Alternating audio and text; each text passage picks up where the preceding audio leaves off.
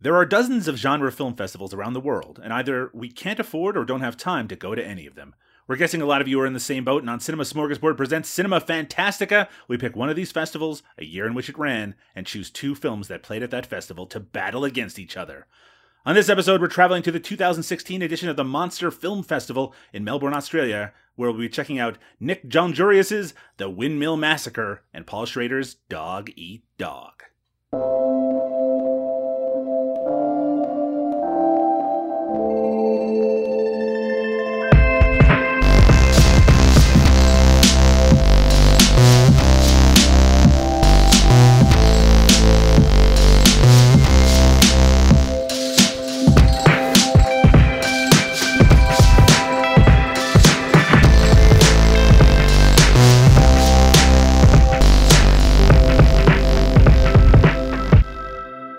Welcome to Cinema Fantastica, a trip through time and space to the genre film festivals around the globe. I'm Doug Tilley, and with me as usual is the mad dog, Liam O'Donnell. But today, Liam, we are enemies as we're tasked with pitting two genre film classics against one another in a battle to see who reigns supreme. Liam, you know, on one of our other podcasts, Wild in the Street, I, refer- I referred to you as a mad dog in that as well, but you're a mad dog here today, and that actually plays into one of the films that we're going to talk about a little, lo- a little bit later in the show. Well, I, I gotta say, I was going to um, uh, protest to you calling me Mad Dog, considering the way the character works in that movie. But then I realized there is no character I'd rather be in that movie, um, unless you were going to call me whatever the names of that nice couple at the end was. There's no one else in the movie I think I want to be identified with. I don't know how to interpret that, but we'll get to that when we talk about the movie. Though I have to say, when I think of Mad Dog, you know what I think of, Liam? What's that? A Pee Wee Herman going, Ah, Mad Dog!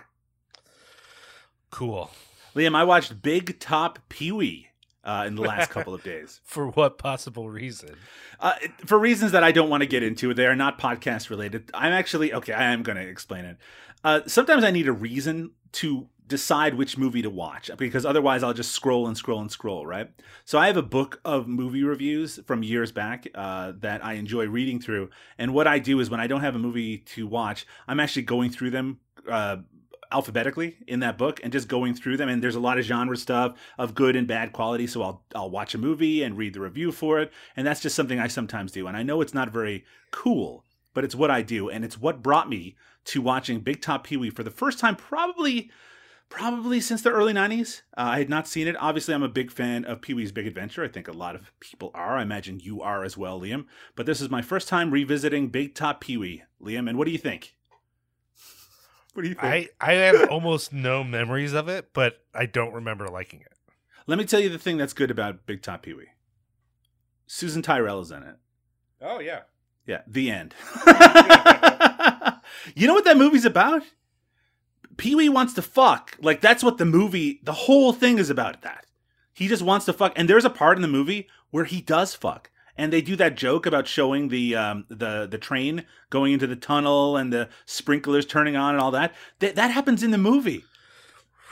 Weird choice. Weird. Yeah, weird that's choice. real weird. It, it's it's a real strange. The thing is, strange would be fine because strange is what you want out of a Pee Wee movie. But what an odd! It almost feels like something that they would have come up with after he got busted for jerking off in a theater to be like, "Hey, this guy, he's not so weird. Look, he likes to fuck." But they didn't, right? Like I feel like Pee Wee was. yeah, this was years before. Yeah, yeah, yeah. Yeah, was he so- in? Bu- was he in Buffy before or after the jerking off? This, let's see it. We can probably work it out. 92 was when the original Buffy the Vampire Slayer came out. I think it was like the year after, though I might be wrong on that. I'm trying to think, or no, I'm trying to think about the MTV Video Awards where he came out and he said, "Heard any good jokes lately?" Which was a very funny thing. Yeah, yeah, yeah. I just it's it's I'm not a huge apologist for that Buffy movie, you know? Like right. parts of it are good. Overall, I think it's it's a little overrated. But him in that movie I've always enjoyed, especially that death scene. It's just it still makes me laugh just to think about it. Do you watch uh, What We Do in the Shadows? The uh, I do, the- I do, I do. Yeah, so you know that of course he showed up as that character in that as well.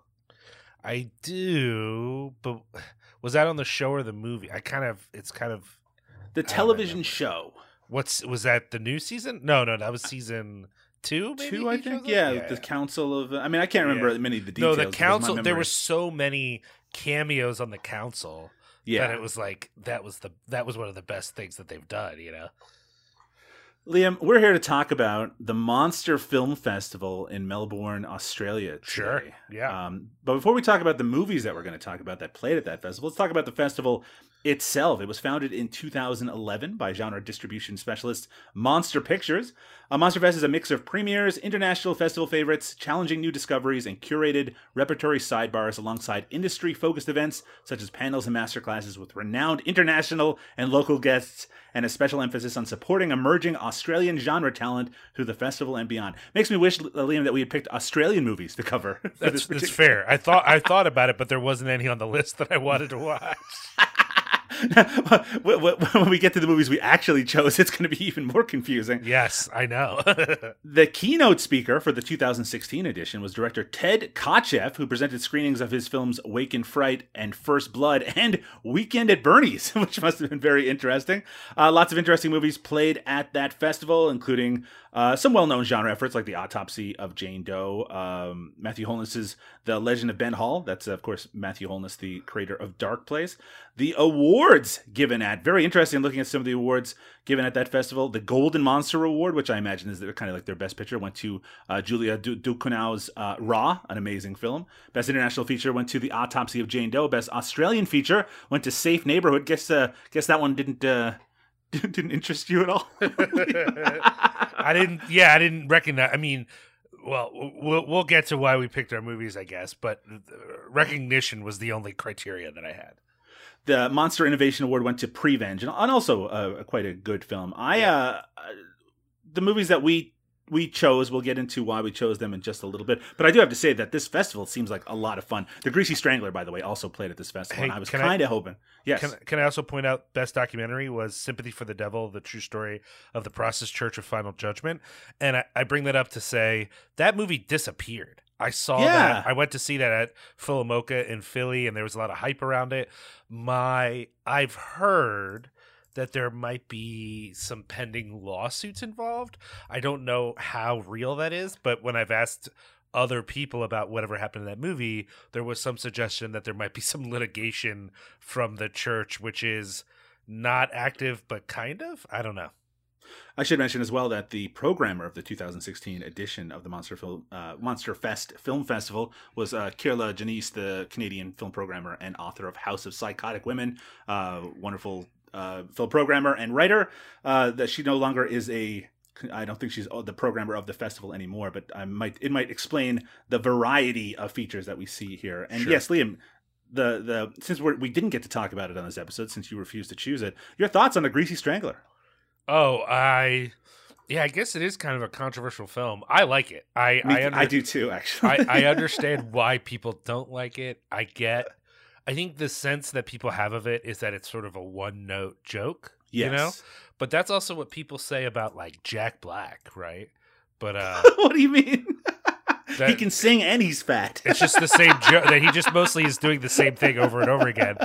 And and I get that, but also it always it almost always makes me laugh.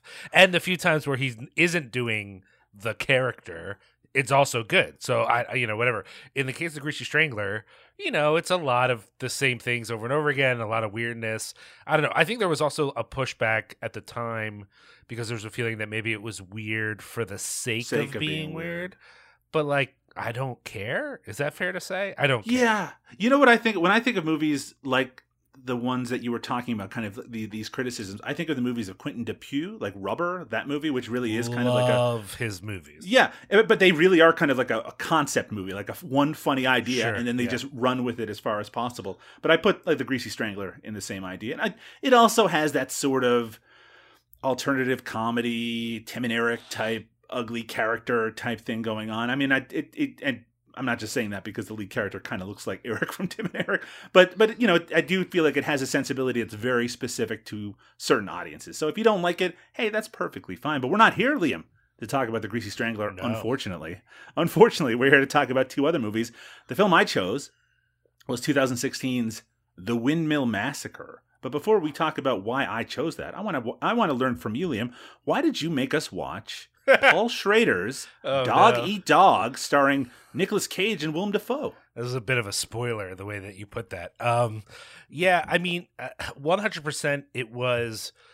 So people who've been listening to this podcast for a while will remember other editions of this particular show in which I've picked something I know is good so that I can defeat you in this little pseudo contest that we've made up. And many times I've done that. I've stacked the deck in my favor. And this time I felt like that was unfair, especially choosing 2016, right?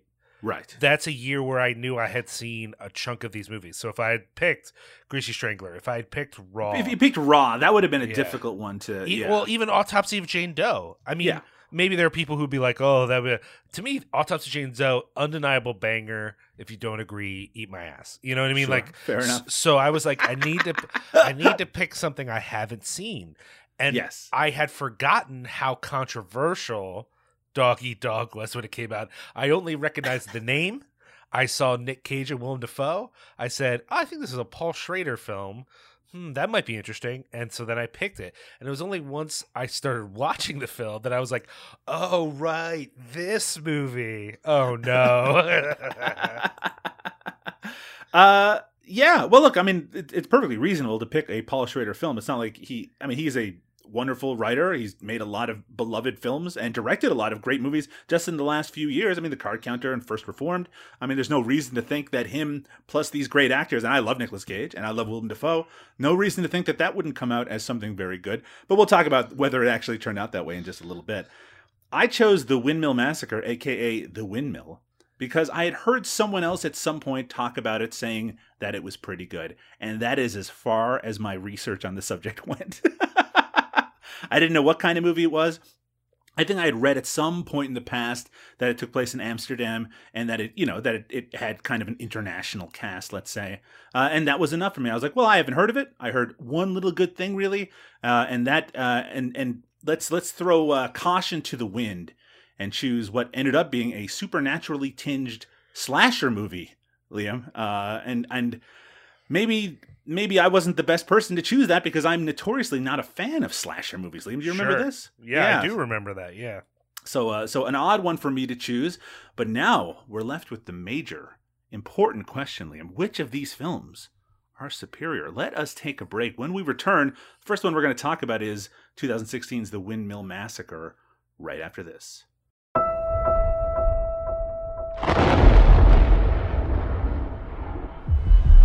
Isn't this great? Fabulous city, just the two of us.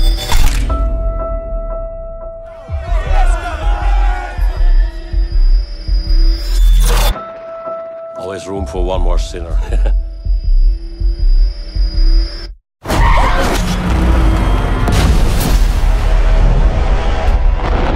What is this place? this must be centuries old. It's a legend. A miller sells his soul to the devil for the secret of keeping his blades turning winter. No wind. So we're all bound for damnation. It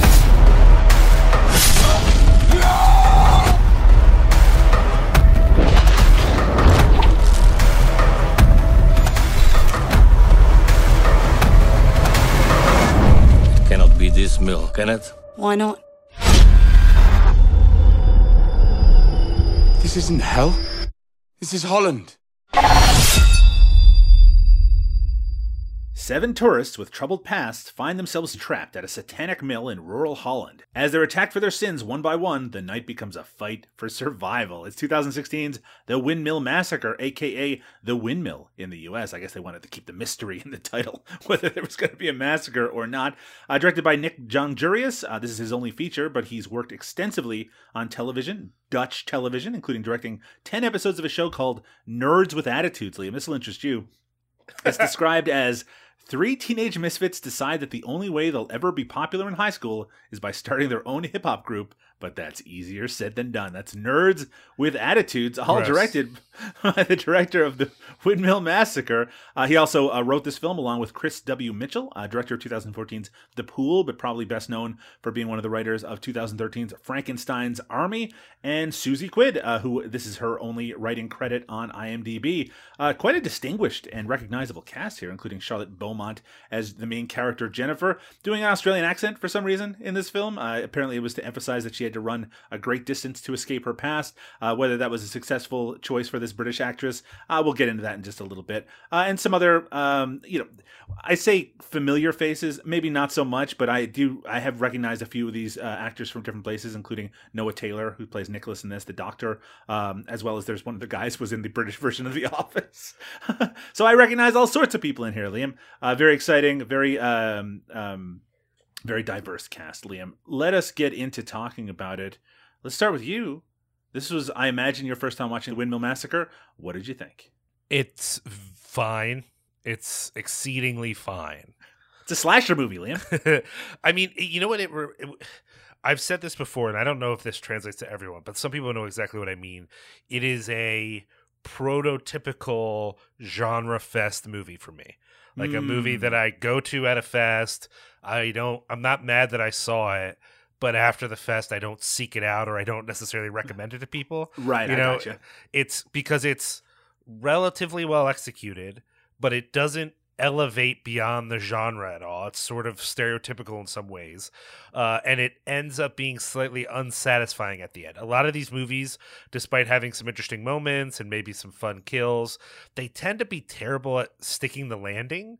Mhm. Um, and and often I think that's because everybody wants their ending to either be dramatic or have a fun stinger or end on some sort of emotional note. For, I don't know. Maybe that was the secret of all the enduring horror films that we still talk about was that somehow they had figured out endings although i'm sure some of them have bad endings too but this level of like new horror film i always feel like they always end in a way where i go oh okay that's all i assume you just ran out of money is that what happened is that why we I Um, think it's more like, oh well, we're about at ninety minutes here. I guess we got to get out.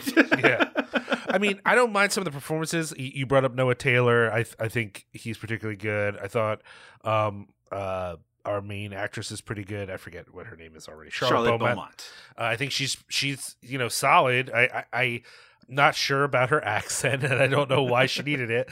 Um, probably just because there's something about the when she goes into her memories and it's kind of deserty because parts of Australia are kind of deserty and her and an angry Australian dad just seems more menacing than other dads I guess Yes, Um, like I couldn't like until the movie mentioned that she was Australian. I actually didn't pick up the fact that she was trying to do an Australian accent. And when her father, who uh, this isn't much of a spoiler, she she's an abused person in the movie, and that's part of her her storyline uh, that she has run away from. Her father, when he talks, not I mean, yes, he's definitely Australian, but it's not like didn't really make a big impact on me. Can you do an Australian accent, Liam? no I thought about it for half a second I thought no I'm not going to embarrass myself that way um, yeah, I, I, a I'm not a huge slasher person. I think there are examples of slashers that I enjoy, but it's not my favorite genre. Um, I tend to really not like supernatural slashers Right, because the the the appeal to me of a slasher is the lack of supernatural. That's what sort of could be good if it done well. The idea of like it has all the beats of a slasher but he's the devil or he's a ghost or he's uh, I- I- whatever. it's it's interesting to hear you say that because you know outside. I was going to say outside of the Halloween franchise, but even that gets into supernatural territory. There are not many big slasher movies that don't have any supernatural. elements. No, I mean you you like I said, you have the first Halloween, you've Right. got uh Black Christmas, Right. you've got uh, uh Slumber Party Massacre, uh there's probably other ones that people are yelling. Ones that become series is uh, they tend to get a little wilder as they continue. Right, and I and that's always when they not always. That's often when they tend to be. I mean, if you think about it, actually, even the Friday the Thirteenth films didn't Yeah. become supernatural until six, right? I mean, I guess you could consider the ending of the first one to be somewhat supernatural, right? Yeah, I but that's not real. Yeah. Uh, anyways, doesn't matter. The point is, it's not my favorite genre uh per se but you know i'm sure there are some that i like. I mean obviously the first nightmare on elm street but there's there's probably other ones i like as well. It's just not one where if i read it on a film i i, I said this is a, a prototypical film fest movie. Chances are though if i read this description i don't know that i would choose this movie at a film fest. I think i might choose something a little weirder or something that had some a different sort of genre element. Um but i will say that, and this might be because my expectations were pretty low.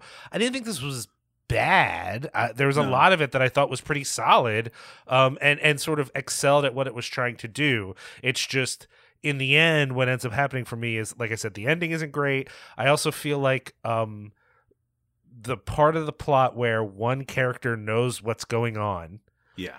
And no one believes her or or him uh and they often often because the person is crazy or some other sort of i always find that frustrating i I think because it's overused probably it's treated very indelicately here too, right? with yes yes. Yeah, very much like uh, the doctor saw her medication was like well we can't believe her. She's clearly hallucinating. And and then and then the horrible jingoistic dad just runs with it because i don't know he's british? So i guess that's just what they do. It's it's very weird. It's a very weird uh, that and unfortunately that ends up being so much of the story that it's it, it makes the movie less good. Whereas if it was a moment you know like we get through one kill and they don't believe her but then soon they do believe her I, I, I, I don't know. Maybe that makes the plot more interesting for some people but for me i'd rather see them running away and screaming than just sitting around a fire arguing about whether they should tie her up or not. I just don't find that that compelling you know it's it's a weird thing about slasher movies, you know. It, one of the reasons that I don't care for a lot of them is that I feel like the standards are so low for them generally. sure yeah By which I mean, so this is definitely in like the top one percentile, and it's just okay, right? It, like it's if you go on Tubi or you you know you you go on uh, any sort of streaming service, you'll find dozens and dozens of them released every month of these low budget slasher movies. This isn't that. This isn't like uh, shot on DV. I mean, it probably was shot on digital video, but this isn't like like a hundred thousand dollar movie. This is a movie with a real budget, with real actors and a real plot.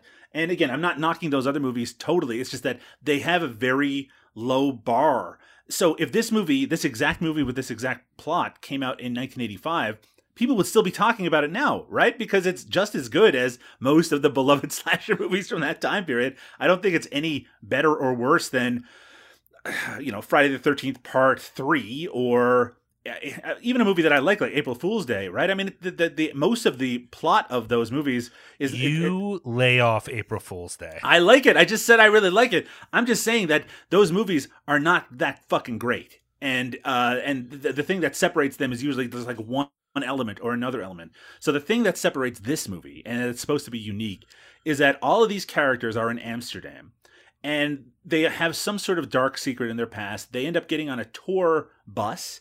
Uh, they're being taken around to different windmills around the area. Some of them are on because they actually are interested. Others are just trying to escape, whatever and then they find themselves all together after the uh, bus breaks down uh, in like a um, an abandoned building near a windmill. And what we discover, and this is the big crux of the movie, is basically they're on the entrance to hell, and there is this killer guy with a big weapon who is going to kill them if they don't repent for their sins in some way. Uh, and that's kind of like a very minor part of it. Basically, they the supernatural element is so strong in this that they're really there's no way for them to get away. They get picked off one by one because they can basically be, be made to see and hear whatever this devilish, demonish character wants them to see or hear. And then as they're vulnerable, they get killed in a gruesome way. And then at the end, the, there's a suggestion that if they burn down the windmill, maybe that'll take care of things. And then the ending suggests, hey, didn't matter what you did, you probably were fucked all together, as these movies often have.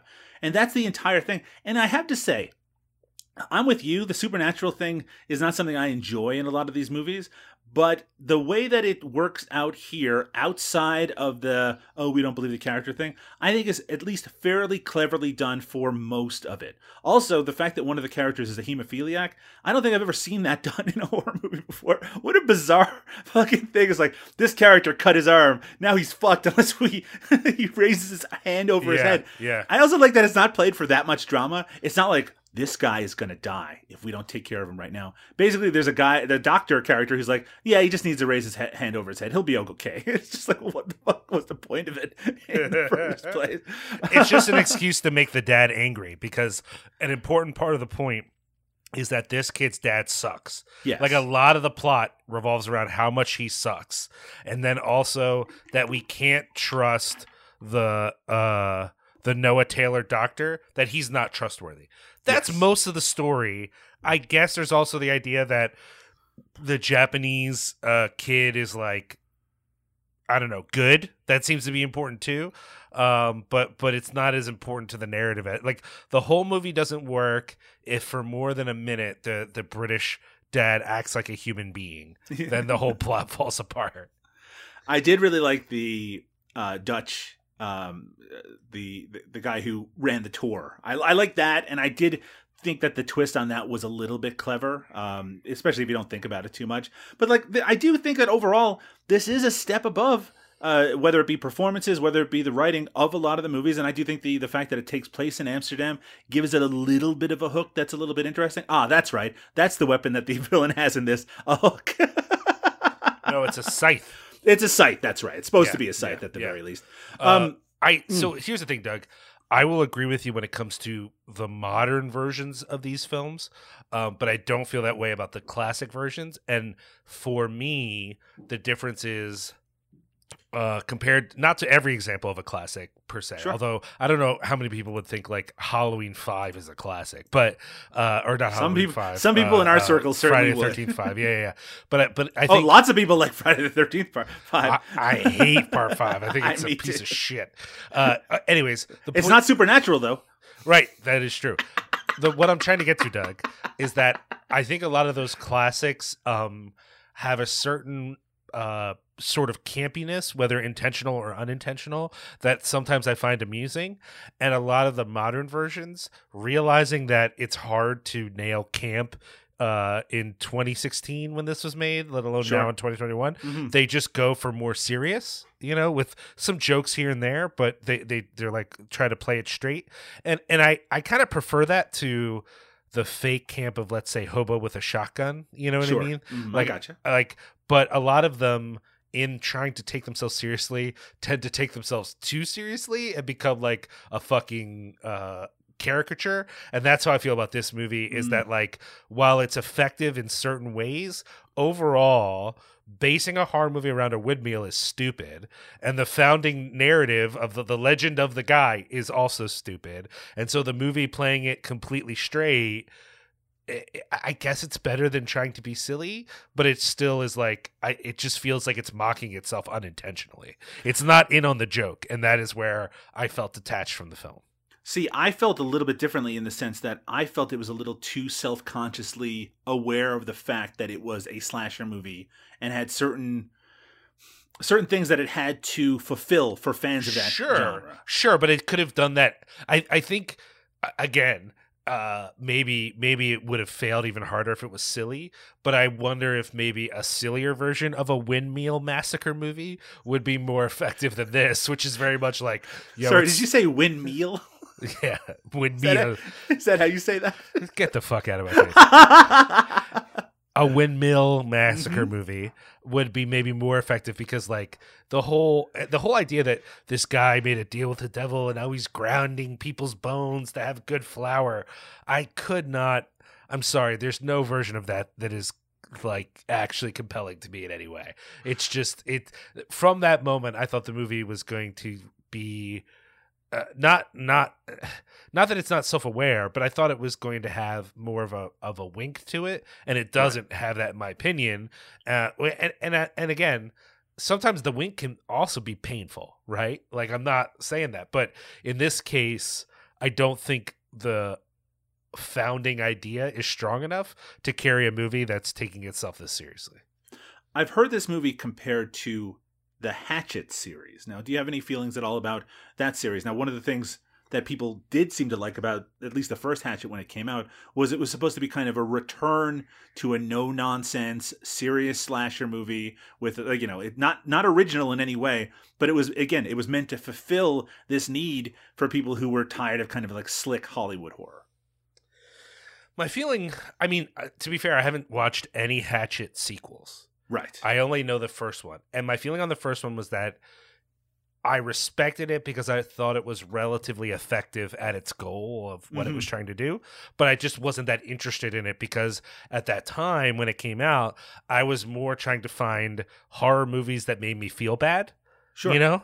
Um and, and, and I still like horror movies that make me feel bad, but that's when I first was like, you know what I li- really like in a horror movie? When I'm not only scared, but I also feel like a piece of shit. If I can get there, that's really the goal.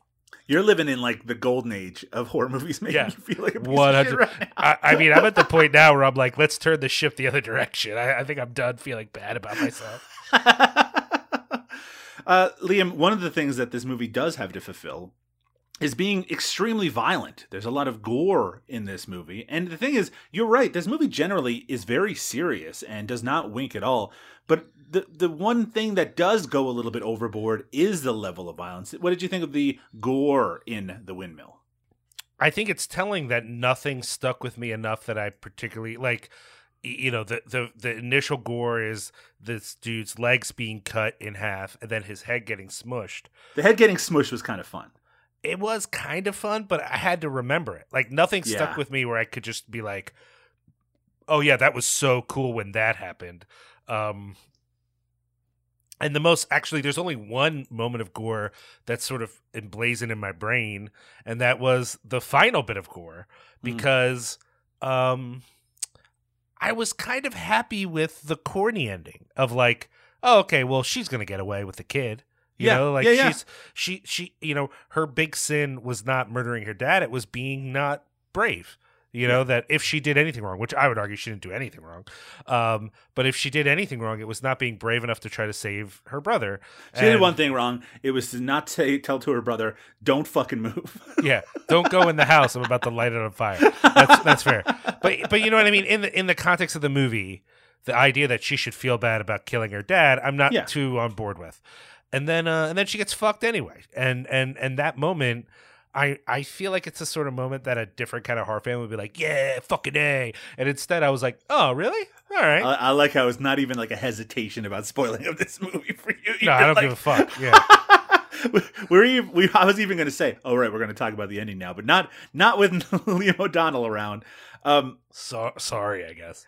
I will say that one of the things that would probably make fans of slasher movies not enjoy this movie is that it does rely on a lot of CG and some of this and A CG ton. blood as well, which is the the. I know that people have. I feel like maybe we've reached a point now in 2022 where CG blood could probably be okay, but in 2016 we were not at that point. So there's a lot of things where like someone is like punching a character and there's a bunch of fake blood squirting up and it does not look good. Well, and I Um, think the issue with that too is that um, in order to make that CG blood work, the movie is at times overly dark. Like, Yes. like, like I get that some of it needs to be visually dark, is what I mean, not thematically dark. Uh, some of it needs to be visually dark because they are in the fucking woods, but it's like there are parts that I think would be better if they were a little brighter, except for I think they're not because of the level of CG. I just don't think it would work, you know. there's a part where the Japanese character um, is doing like a, a little ceremony, um, and we see the the killer from the film, who look kind of a leather facey looking guy, uh, who holding a scythe, uh, is that he he shows up in like some smoke, and it does not look good at all. Um, and it it just it's a film that. he, he looks more like the guy from The Burning. Yeah, the burning. That's a, that's a very good. I mean, he's certainly meant to um to bring to mind very famous slasher villains. Yes. Um and and you know, quite self-consciously so. But you know, it's got he's got a cool weapon. He does manage to cut off. I, I it, it is strange that it it you're right. The violence that is the most memorable is the first kill and the last kill, and everything in between, outside of uh, Noah Taylor trying to keep his guts inside his own body, uh, isn't really that memorable. But you know, it's it's a film that's willing to go pretty hardcore in the level of violence in it. Um, but I'm with you, Liam. Let's just talk about it as we're finishing up here about that ending in a little bit more detail. So we have these two characters. We have our, our lead character, who uh, uh, Jennifer, who her sin is that she burned her father alive. He was abusive and was abusing her for years, and then her her brother was starting to be abused as well. She takes him out of the trailer that in which they live. Uh, she pours a bunch of gasoline, lights it on fire, and then finds out that her brother has actually wandered back into the, the trailer as well, and she has accidentally killed her brother as well as uh, intentionally killed her father, and then she's on the run basically for the the movie. And uh, like you said, what she discovers is that, uh, or maybe she didn't discover that, because as we find out at the end, she gets killed anyway. She's trying to save the only other um, not sinful character, which is that hemophiliac son of one of the asshole characters in this, uh, who just seems to be a decent guy who somehow uh, has gotten himself tangled up in this particular situation. So she saves his life. Uh, they light the windmill on fire, and then it seems like they get away, and then she gets uh, her what happens to her head? It's like he throws something yeah, at her. he, he doesn't just have the scythe; he has some sort of blade weapon on a chain, and he yeah, throws he, it at her. he has like the scorpion from Mortal. Kombat weapon. He goes, "Get over here!" and he fucking destroys her head. and it's supposed to be like this huge shock, but I have to say, all I did was like go, ugh, this sort of thing, right? That's what you get for caring about a character. well, I think what ends up happening too is we establish that the bus driver is as supernatural as the killer, which wasn't clear. Mhm. And, and that's also a decision that I was like, yeah, I guess. Okay. If that's what we're going to do. So the whole thing is like a ghost bus is what we're trying to get. And I just found that that in fact the only relief was I was worried we'd we'd cut to the bus and she would be driving the bus or something fucked up like that. And then I'd be like, get out of my I, fucking I care for the bus while the master is away. Yeah, exactly. I don't know. it just I you know it's it, again it's not the worst ending ever but it just feels it just felt half baked to me it didn't feel like a lot of thought went into how to end the movie and and and the note it ends on is sort of a cheap sort of stinger like it'll never end the bus will always bring sinners to the windmill Yeah, it's also one of those ones as well where it's hard not to be cynical about it. It's like, oh, when the Windmill Massacre is this huge success, we'll get the Windmill Massacre 2, and you can just continue and.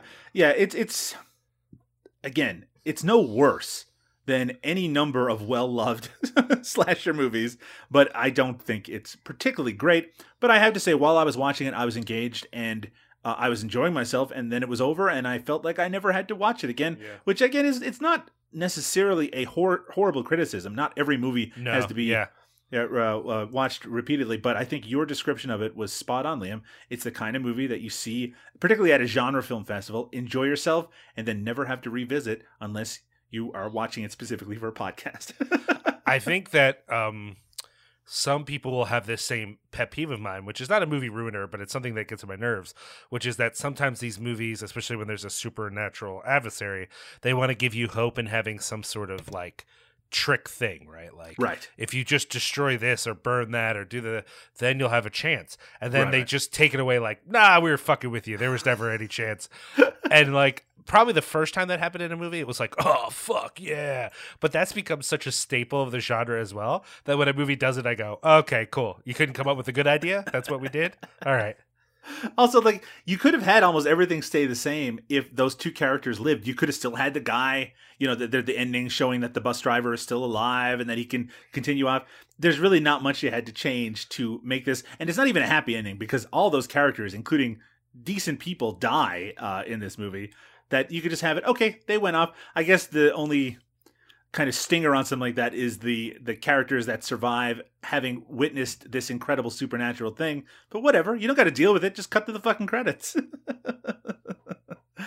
Liam, what I'm saying is, uh, the Windmill Massacre is a movie of contradictions, and it uh, it would probably fit right in the middle of a, uh number scale if we ever had something like that on a show. like Sure, this. sure. Liam, I've uh, I've pled the case of the Windmill Massacre to you at this point. Ah, it's it's clearly the better of these two movies that we're going to be talking about. Let us take a break. Then it will be your turn to tell me all about the wonderful Paul Schrader, the incredible writer, the incredible director Paul Schrader's 2016 film Dog Eats Dog. There was me, there was Diesel, and there was Mad Dog. We all did our piece at different times, and I was the last to come out. Once you are in, staying out is all but impossible. That's him. Hey, bro, look at this. This ain't no cop car. These chaps decided to throw me a welcome home party. I know what the fuck.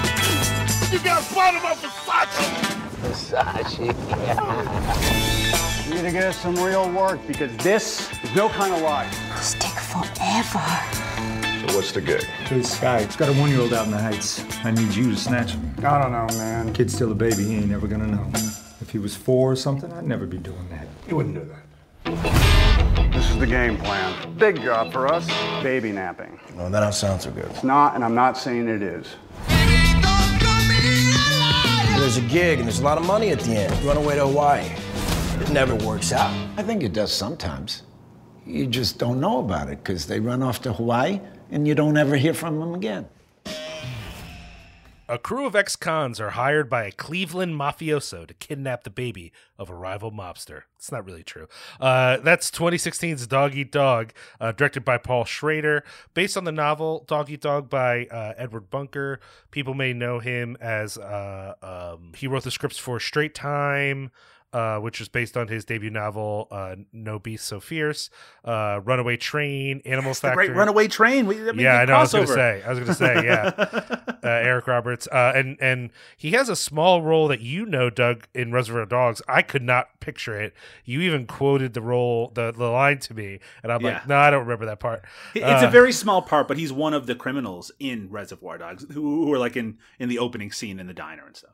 Yeah, I mean, he's an author of crime fiction, uh, and and I feel like um, there is a certain like uh, fanhood among filmmakers of certain crime fiction writers. You know, so I'm sure there's someone who hears Edward Bunker and they're like, "Oh, of course, Edward Bunker," and I didn't, I didn't, I don't. I think he had a lot of credibility because he was an actual felon. You know, he's speaking from Right. personal experience. Right, right, right, right.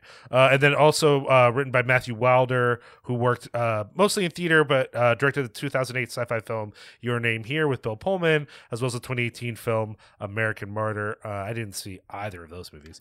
uh, starring Nicolas Cage, Willem Dafoe, Christopher Matthew Cook, Omar Dorsey. Uh, of course, Paul Schrader has a cameo in his own movie. Not as- even a cameo, a full, Oh, yeah, full part role in this movie. as Greco the Greek, uh, Louisa Krause, Melissa Bolona, a few other people too. Um, the film was the closing entry for the director's Fortnight section at the 2016 Cannes Film Festival, uh, and honestly, it, it is a a movie that I heard about, and I should have remembered what I heard, but I picked it somewhat randomly, and only once I started watching it, I go, "Oh right." I heard that people had really mixed feelings about this movie, uh, and, and I couldn't remember exactly why. But by the time the movie was over, I had a good feeling of why people might have felt conflicting emotions about this movie. But before we get into what other people thought, or even what I thought, Doug, what did you think of this movie that I chose from Paul Schrader called Dog Eat Dog? I can't hate a movie which features a sequence where Nicolas Cage, Willem Dafoe, and some other guy get high on cocaine and squirt each other with ketchup and mustard in a hotel room, having the time of their lives. Um, I just, I just don't have it within me. And here's the thing: Paul Schrader, the person, kind of a piece of shit. We all know it. He's the right? fucking worst. He's the worst. But he is also the writer of some of the greatest films ever made and the director of some incredible movies as well. And even as he's a piece of shit, he's a very interesting person. So I have a lot of kind of mixed emotions about Paul Schrader as an artist, as a creator, but also a ton of respect for him. So I went into this with kind of of mid expectations because I did know its reputation, but I was like, I'm ready to enjoy this. I love Nicolas Cage. I fucking love Willem Dafoe. And both of them are really good in this, particularly Willem Dafoe, who is very he's doing something fucking weird this as this mad dog character.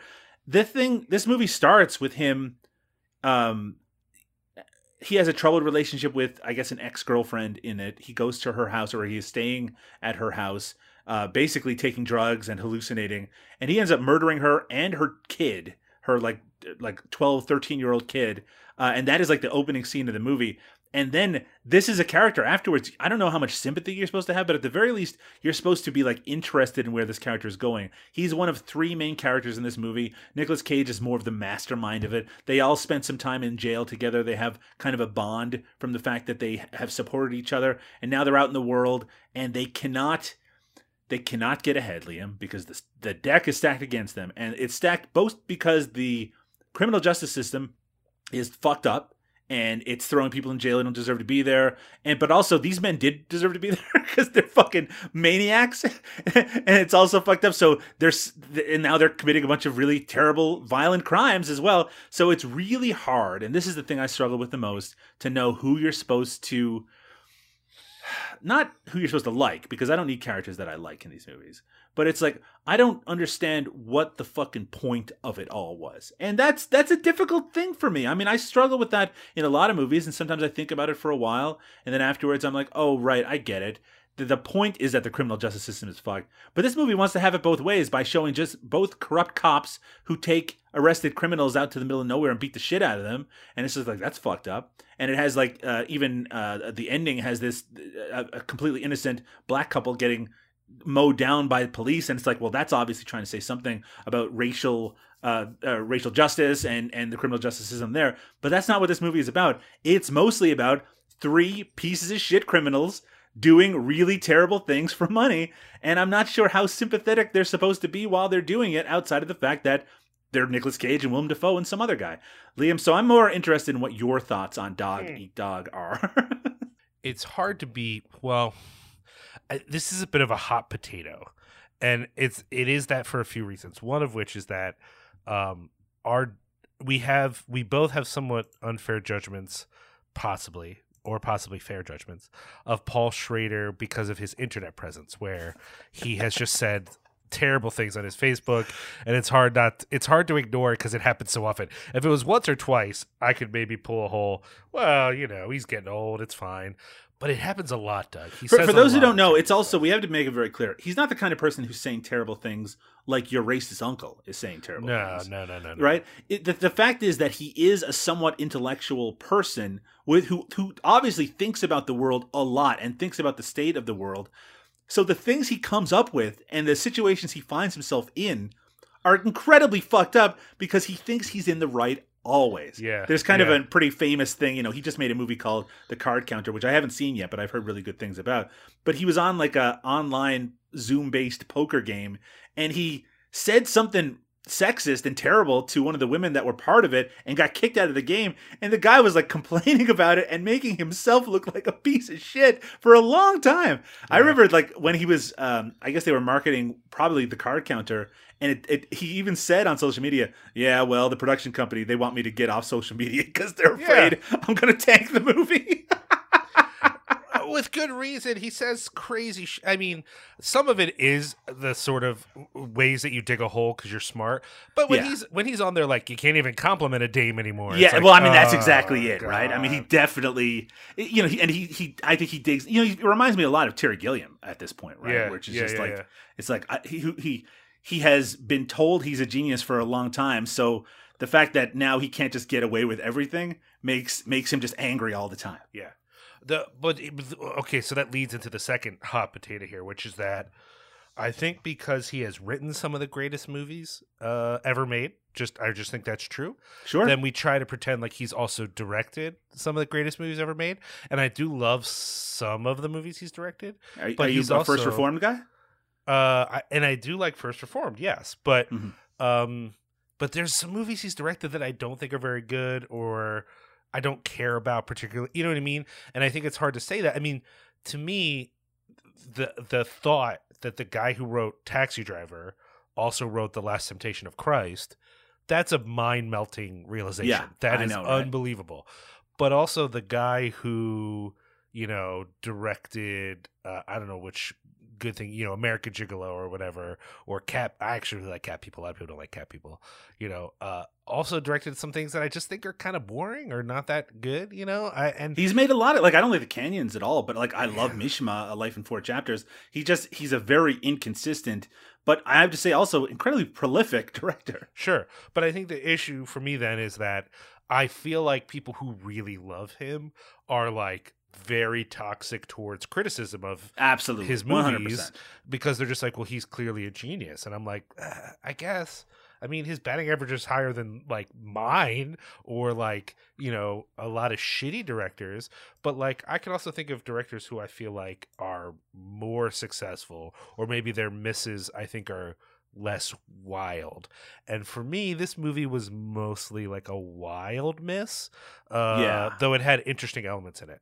Liam, the only thing I'm going to push back on is the idea that because you're exactly right. Paul Schrader is beloved in film circles. Sure. And and he's also different than a lot of people who are beloved in film circles who have made a lot of great movies or been involved in a lot of great movies in that he's still productive and still making Sure, movies that yeah. are very well regarded Yeah. up until like last year, right? So I mean, this is a guy who still is a kind of a vital artist, uh, unlike like Terry Gilliam, who hasn't really made a lot of decent stuff in a long time.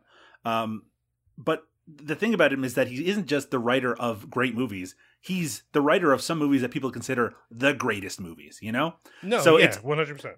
and that makes it so it's it's it's your what you were saying. That is the case times ten, right? I mean, it's like this is a guy that will always have another chance. Will always have people defending him, and and I feel I feel like I was doing it myself for a while up until the point where it was just like he was just saying such he's. It's really hard to separate the fact that he's an asshole. I mean, that's it. He's just an asshole of a guy from the fact that he makes work that sometimes seems very sympathetic and very smart and and uh, and by the way, we, we should note. I think I mean you already said it. He didn't write this movie. He isn't involved in the writing of it, which is all the more odd considering that he takes on one of the acting roles in it. Yeah, yeah. so so part of what people really love about his work is his voice as a writer, uh, which is not on display here. But there must be something about this material that interests him, and that's what I wanted to ask you about. Even though you're supposed to be asking me questions, what did you think was the appeal of this material to him? No idea. Um, possibly, I could see it being the moral complexity here. Sure. Possibly, it could be this is this is a vision of criminality we don't get. A lot of criminal movies are set in one of the most recognizable big cities, not in uh, not in uh, where are they? Cleveland. Yeah. Not you know uh, most movies it's like we're in Boston or New York or L.A. or Chicago. This is in Cleveland. Like almost nothing set in Cleveland. Certainly not mob movies. Um, That said, it's not very Cleveland-ish. I mean, this movie could take place in Atlantic City. It could take place in Vegas. I mean, they spend Sure, a lot of time sure. at strip clubs and, and gambling places. but it- but I think just the idea of like here are the the working stiff version of criminals. You Sure. know what I mean? Mhm. They're in a small pond. They're kind of jerk offs.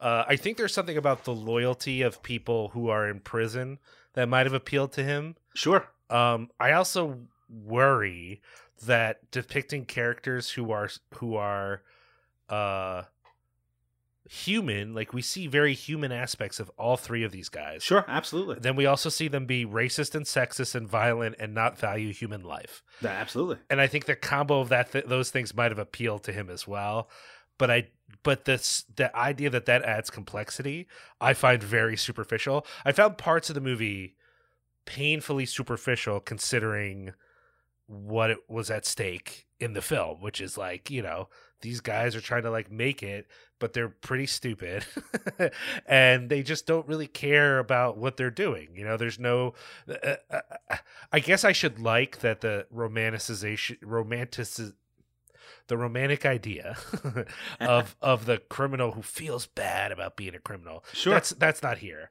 Um but i do worry about like what the ideological sort of like like uh, does the is is the point of the movie that it doesn't have a message? Well i just don't think it's like amuse maybe this is insulting to people. I don't think the movie is amusing enough to not have a message. That's a like it's not fun enough for me. It's not funny enough for me. There's no real like action. There's shooting but there's no real like action action. It's not exciting. Uh it's amusing to some extent but it feels like the kind of movie that should have a point even if that point is silly that there should be like a reason because it's not a big enough spectacle for me to ignore the lack of reason for it to exist. I could accept the idea that it doesn't really have a point or a message in it if it wasn't for the final 10 minutes, where Right. it's hard to tell if that takes place in hell, whether it takes place in some sort of uh, in someone's head, right? It, it, it we'll we'll we'll go into that in just a minute, but th- it's that section that because right before if it ended with the idea of Nicolas Cage getting arrested and um, I'm going to say his name instead of just calling the bald guy because it's very disrespectful, and uh, Christopher Cook who plays Diesel, him you know uh, dying in a, a a car chase, car accident thing, and Willem Dafoe being killed. And it's just like, look, it was all this horrific stuff, but it doesn't really necessarily mean something. But then the movie keeps going and it seems to be trying to tell us something, but I'm not sure what that thing is. And it makes me feel ignorant and bad that I couldn't puzzle it out because it it's it, it seems to be screaming it in my face and I just just can't work it out. I, I, I think I disagree with you to the extent that I enjoy movies that don't have a point or a purpose or a reason to exist when they're aesthetically pleasing. Right. And I guess that's the other aspect of this that I should mention. I think the movie's kind of ugly. I don't think it looks very good. Mhm. I don't think it's shot particularly well. I mean, thinking that he made this what like right before First Reformed, a couple of years before First. yeah, a couple of years before. Yeah. and First Reformed is like, uh, oh yeah, Paul Schrader. Like I forgot, I like him. You know what I mean? Like it, it felt, you know, not like a huge revelation, but def- definitely a reminder of what I like about him as a filmmaker. Same cinematographer, by the way. It's so that I, that's, I guess that's what I'm saying is I don't believe the things that make this movie look a certain way or feel a certain way. I think they're all intentional. I don't. It's. Mhm. I don't think there's any. uh, Even if he didn't care about this movie, and he just did it for funsies. You know what I mean? I still don't believe Paul Schrader makes a movie, even the ones I don't like, and just sort of fucks it off and doesn't care. Like, you know what I mean? Like these are all decisions he's making on purpose, and I didn't understand them or like them very much. And so my thought is that it, it, I kind of feel like I'm with you it's not that there isn't a point it's that whatever the point was didn't come across to me in a way that i could understand it the only part about the ending i'll say uh, uh, that that maybe there was a point is uh like like doug was saying there it feels like a dream sequence partly because Nicolas cage is, is talking in this ridiculous impersonation you know I mean, okay, let's talk about it. Let's let's talk about it for real. So what Okay. happens in the movie is that there's this big climactic moment where Nicolas Cage's character gets arrested. Everyone, you know, his friend dies. He basically it looks like it's going to be the end of the movie, and then we see him, the cops because he beat up a female cop. The the cops take him into the middle of nowhere. They beat the shit out of him and drag him behind their car. And then we don't know what happens to him at that point. The next thing that we see is this is this black couple who are sitting at a diner. They come out of the diner, get in their car, and he's in the back seat. And from this point until the rest of the movie, like a ten minute period, he speaks doing a Humphrey Bogart impression. Like, and I'm not just saying that he sounds like Humphrey Bogart. He's intentionally trying to sound like Humphrey Bogart for the rest of the movie. And he makes this couple drive him to a certain place. And when he gets out of the car to face the police who've caught up with him, it, it's clearly meant to, if not be a dream sequence, meant or in his head or something, it's meant to be very stylistic in a way that the rest of the movie isn't. There's fog everywhere, you can't see what's going on. It seems very dreamlike. The way and, and what he does is he pulls a gun on the cops, and the cops shoot him to death as well as the couple in the car. there's a part of me that wonders if the message it, it could be unintentional like i i hate to say this but it's entirely possible that maybe schrader didn't have uh, the murder of black folks by the police on his mind. He just Right. picked uh, an old black couple for no reason. That's possible. It just feels very unlikely to me and the message of the movie seems to be you know what's getting black folks killed. Criminals huh if it wasn't for criminals cops wouldn't shoot black people because that's literally what happens is uh, instead of actually like going in a direction where they will not be caught in the crossfire, Nicolas Cage literally puts them between him and the cops, ensuring that they get shot by the police. And it's just a weird, it's such a weird ending, Doug. It's a weird ending to the movie. It all feels very intentional and stylized. And I don't know why that decision was made. I just don't It- get it. it's And hard to you imagine combine that- it with the with the ending line too, where he's like, "Wait, I was never looking for justice. I just was doing what I wanted to do." Yeah. That's how the movie ends. That's very fucking weird. I want to ask you a question, Liam, which Yeah. is Is it possible that this movie was designed as a response film to Raising Arizona? Which is that that is another movie starring Nicolas Cage, uh, whose central core idea is that he is a, um, a repeated criminal who is tasked, or in that case, he decides to steal a baby, which is what one of the main things that happens in this movie. And that movie is played very lightly and for laughs and very sympathetically and empathetically for their character. And this is more like a real life version of it where the characters are totally fucked up and you know when they and they're dynamite when they get together and it's going to end up in this horrible tragedy that's going to get a lot of innocent people hurt Hmm. I don't think I don't, I don't think it's intentional. It's just it's odd that Nicolas Cage was in two movies where he plays a character trying to kidnap a baby. But do you feel the reason I uh, my feeling is is that it, it that coincidence is um that coincidence is definitely like uh uh not that important because it feels to me like the baby plot is actually not the important part of the movie. Like Right. kidnapping the baby is like a side mission that they fuck up immediately by the way. to the point where we never find out what happens to the fucking baby. yeah, never. it's still locked in that room as far as we know. Yeah.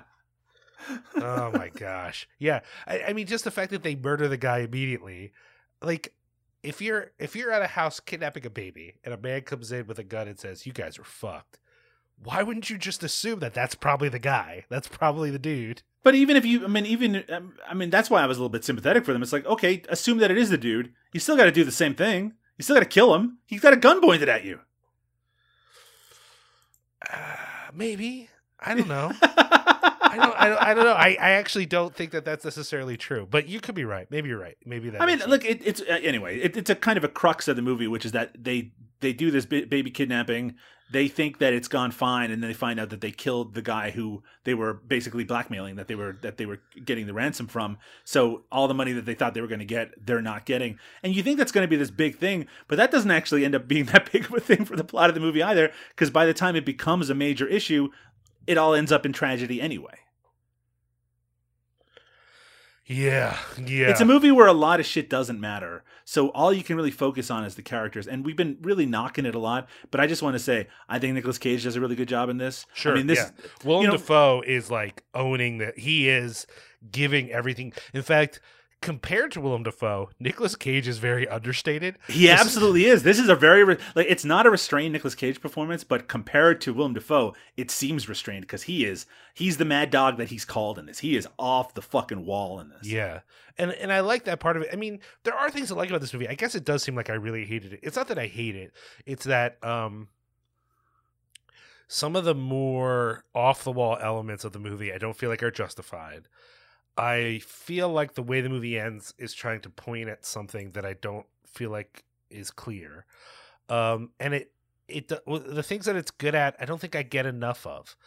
Um like there's some there's a moment where uh the the the um diesel character he connects with a woman Yes. and uh she clearly is like interested in him for real yeah. you know while while nick cage and willem dafoe's characters are uh en- engaged with sex workers the you know this guy has just picked up a, a lady and they seem to be clicking and then he freaks out because she's asking him too many questions and he feels like they had some sort of unspoken communication where she understood that he had been in prison and she does not feel that way and in fact now she feels very unsafe at the way that he loses his yeah, and straight up says it too. I feel unsafe. I need to Right. go. Right.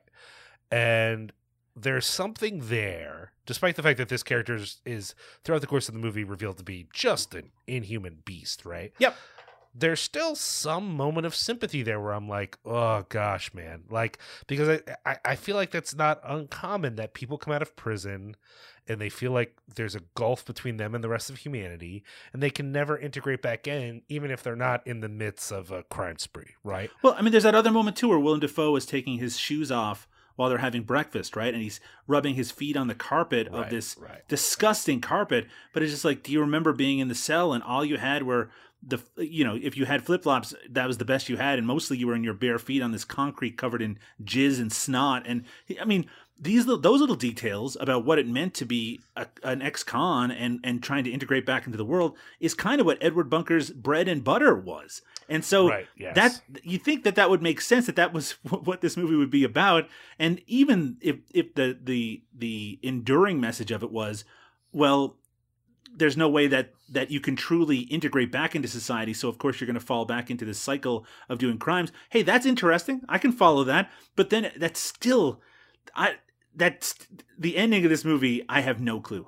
You know i feel very I don't think it's. I don't think it's just the ending though. I think the movie is more interested in them acting like assholes yeah. than it is in um in the the difficulties that they like the movie really hammers home two things that the system is corrupt and that there's almost no way once you've made a mistake for you to get your life back together but also these dudes suck. I mean, I think the movie does want us to think that if their circumstances were different, then maybe they would just be a Wall Street guy or a banker or something else that was respectable, but they were still corrupt pieces of shit, right? Which I think we all can think of that. That there are people who, thanks to a bunch of privilege and and and a lot of luck, they're in a place where they're like doing well. But if you really like examine their character, they're not really that different from any one of these jerk offs. And that what makes these folks the cast outs of the society is luck and circumstance and circumstances beyond their control. Yeah. But they also want you to know that in this case, well, that's probably true. They really are awful people too. yeah, that, that's they, right. that they have to be both things. And like, I gotta be honest, man. Like, I'm I'm saying that's real. Like, I think we can all think of scenarios where that's probably real, right? But like, you know, I've known a few people who've done some crimes, you know, who've at least casually, if not professionally, been involved in illegal activities.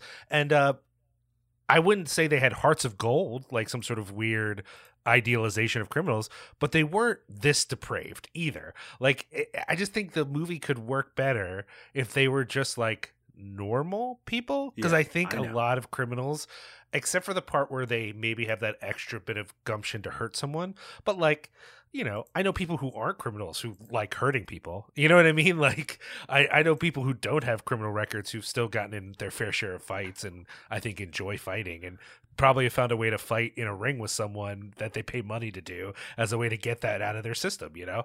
Like, I, I think this idea that, like, in order for us to see the reality of the situation, they need to be like this. And, eh, you know, I think there is, again, there's some sympathy there. It's clear that Mad Dog is partly out of control because of trauma, damage. Like there, there's something up with him, right? But he's also racist, right? And and whatever mental health issues might cause him to murder a child, if that's going to be part of the narrative, they don't cause him to use the N word so casually. That's a decision he made, regardless of mental health things. You know, I also there's a, is a part of me that thinks that at the beginning of the movie where he kills his ex girlfriend, who is overweight and unattractive, that the fact that she's yelling at him and is overweight and unattractive, that there is an element of this movie that isn't just that isn't saying that it's okay, but that it's more okay because of how she's acting and how she looks. And maybe that's just because of something we've already talked about. We know Paul Schrader's kind of an asshole. And at moments like that, it felt like, what is this movie trying to say? And and how unpleasant is it? Well, like this movie tries to, at the very beginning, turn you off so much, then then it has to come back from that, right? And uh and but there's a part of me that also, and maybe I'm I'm really reading into it, that it wants that unpleasantness to actually be somewhat humorous but I I don't know. Maybe I'm maybe that's really not the case because once he goes into that bedroom and puts the pillow over the, the little girl's head and shoots her through it, I don't know how much we're supposed to find that funny. Because it's a dark comedy. I mean, that's what this movie is, right? It's a black comedy.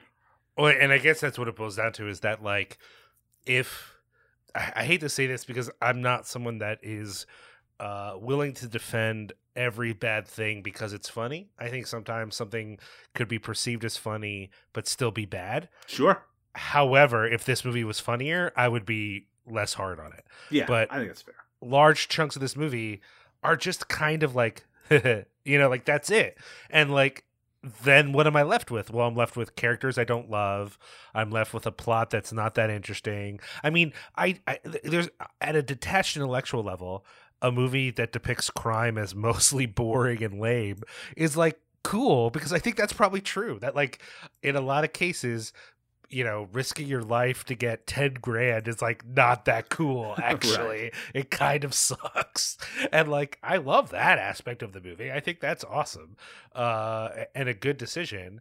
But I just don't feel like there's that much else here for me to like connect to. Yeah, yeah. Um, I think that's what we're getting down to it. And also, Paul Schrader, he's a lot of things, but he, he ain't a fucking actor. That's for sure. Yeah.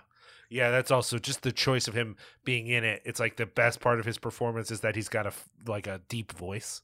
He has a terrible voice. I don't like listening to it. Uh, I I like it. I like hearing him talk, but it's very much a voice that's like I I smoke. You know, like that's sort of the the vibe. I, but it's more a voice that I can barely breathe, which apparently is the case because he's has to wear oxygen on his latest movie as he's directing it. But Oh, wow. yeah, yeah. Yeah. I mean, apparently, and not to defend it necessarily, but apparently he tried to get any number of different actors and people to be in that role, including Martin Scorsese. And just uh, when no one would take him up on it, he had to do it himself. But that's the way it works, I suppose. Well, look. Here's the thing, Doug. I sure I've been saying terrible things about this movie, but is it better than the movie you chose? I kind of think it has to be, right? Because Nicolas Cage, Willem Dafoe, you know, uh, that's it. That's my whole argument. It's Nicolas Cage and Willem Dafoe. I do think it's a more interesting movie than the Windmill Massacre. I don't necessarily think it's. I mean, it's better because it's more interesting. If I was going to watch one of these again, I mean, and again, that is not a, marker for whether something is better than another thing. But the shitty thing is that I probably would watch Dog Eats Dog again because I do think there's more to chew on there. That there might be something I'm missing. That by watching it from the beginning again and really understanding where it's going to go, maybe I can piece together some something about that ending and and work. And because I know Paul Schrader, whatever you say about him, that he does have an intelligence to him. Yeah, and true. that there is something about this material that must have interested him on a deeper level because I have a lot of respect for his artistic uh, sentiment, then then it makes me want to check it out again. I think I've gotten all I can get out of the windmill, but I still think there might be something I can squeeze out of Dog Eats Dog. I think um I think I agree with you, but only because I wasn't th- there are parts of this movie where I was like, this movie's gonna bum me out. Like I'm gonna be like offended or something because it's just like skirting the line a little bit of going to a place where I'm just like, you know what, I don't give a fuck about this. But it doesn't. but it doesn't really do that. It kind of gets up there, but I think in the end, my disappointment was just that it felt like there was more to the film that didn't come across, you know, um, and that aesthetically, I wasn't like charmed by it the way that some of his other movies are not just interesting narratively, but they're interesting to look at. I didn't feel that way about this this particular movie. I still think I would also rewatch it because as much as I think um, the Windmill Massacre was effective at what it was trying to be, it's just not that interesting to me. I don't see how watching it again would offer anything. Whereas, like Yeah. at minimum, watching Willem Dafoe be this character more than once is kind of fun. um, it's just like it's just like when when if you know I was looking at Letterboxd reviews of this movie, and I feel like for some people, you know, not that this movie is like the craziest thing ever, but for some people it was just almost entirely an unpleasant watch and they didn't really connect with it. I don't know that I find that a crazy thing to feel. If someone felt like Right. there's just nothing here for me, I don't think that's crazy, you know? I just think there might be something I want to think about here. It's just on this watch, which was my first watch, I left being like, I don't know, I don't think this movie works. I just don't think it works. But Mhm. but it wasn't terrible. It wasn't like whatever. And in the end, while I don't think all of it is as interesting as it wants to be, it's not boring. And I think Yeah. you could argue that the Windmill Massacre could get boring on a second watch. Yeah, I think that's fair to say. Look, I'm I'm not even though we're supposed to be battling the movies against each other. These are movies that are trying to to, to do very different things. The odd thing is I think The Windmill Massacre is a lot more successful at what it's trying to do, but it's not a it's not as interesting of a movie. I think that's fair, yeah. Liam, if people want to check out more episodes of Cinema Fantastica or other podcasts on the Cinema Smorgasbord Network, what's the best way for them to do so? Well, I think they should probably head over to cinepunx.com. That's C I N E P U N X. They can check out this podcast as well as a family of other podcasts like Cinepunx, Twitch of the Death Nerve, Tomb of Ideas, uh, Wine and Cheese, uh, uh, and as well as writing and some merch. They can, of course, follow Cinepunx on social media uh, Facebook, Twitter, Instagram. All of it is C I N E P U N X.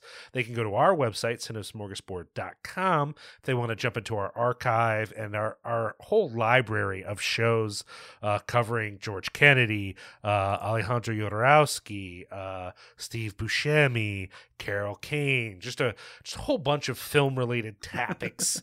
uh, and they can, of course, follow us on Twitter at Cinema Smorg, S M O R G. You can, of course, follow Liam on Twitter as well at Liam Rulz. That's R U L Z. And I'm on there at Doug underscore Tilley. That's T I L L E Y. If you enjoy Cinema Smorgasbord or any of our individual podcasts, why don't you leave us a review on your podcast provider of choice? Everyone helps. And of course, the best way to help the show is actually to tell a friend about it. Tell people that you're enjoying it. Tell us, you know, leave us some feedback, whether through our social media, whether through the website. Let us know what other actors or directors deserve podcasts devoted to them. Hey, we pay attention. If you want to see something, it might happen. And we actually have another new show launching uh, at the time that this episode comes out. It should be out there into the world. And you can check that out over at cinemasmorgasbord.com or the latest episodes on Cinepunx. But for now, Liam, we need to close the Cinema Fantastica bag. We're going to be back very soon with another festival favorite. Good night, everyone. Night.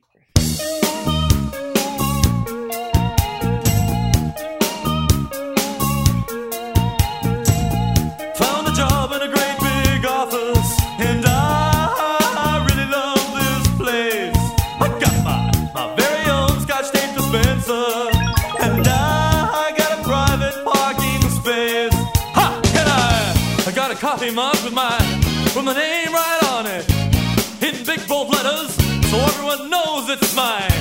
Don't even touch it, cause cause it doesn't belong to you. I'm watching you, so don't be funny. I'm climbing up off the corporate ladder. Watch out.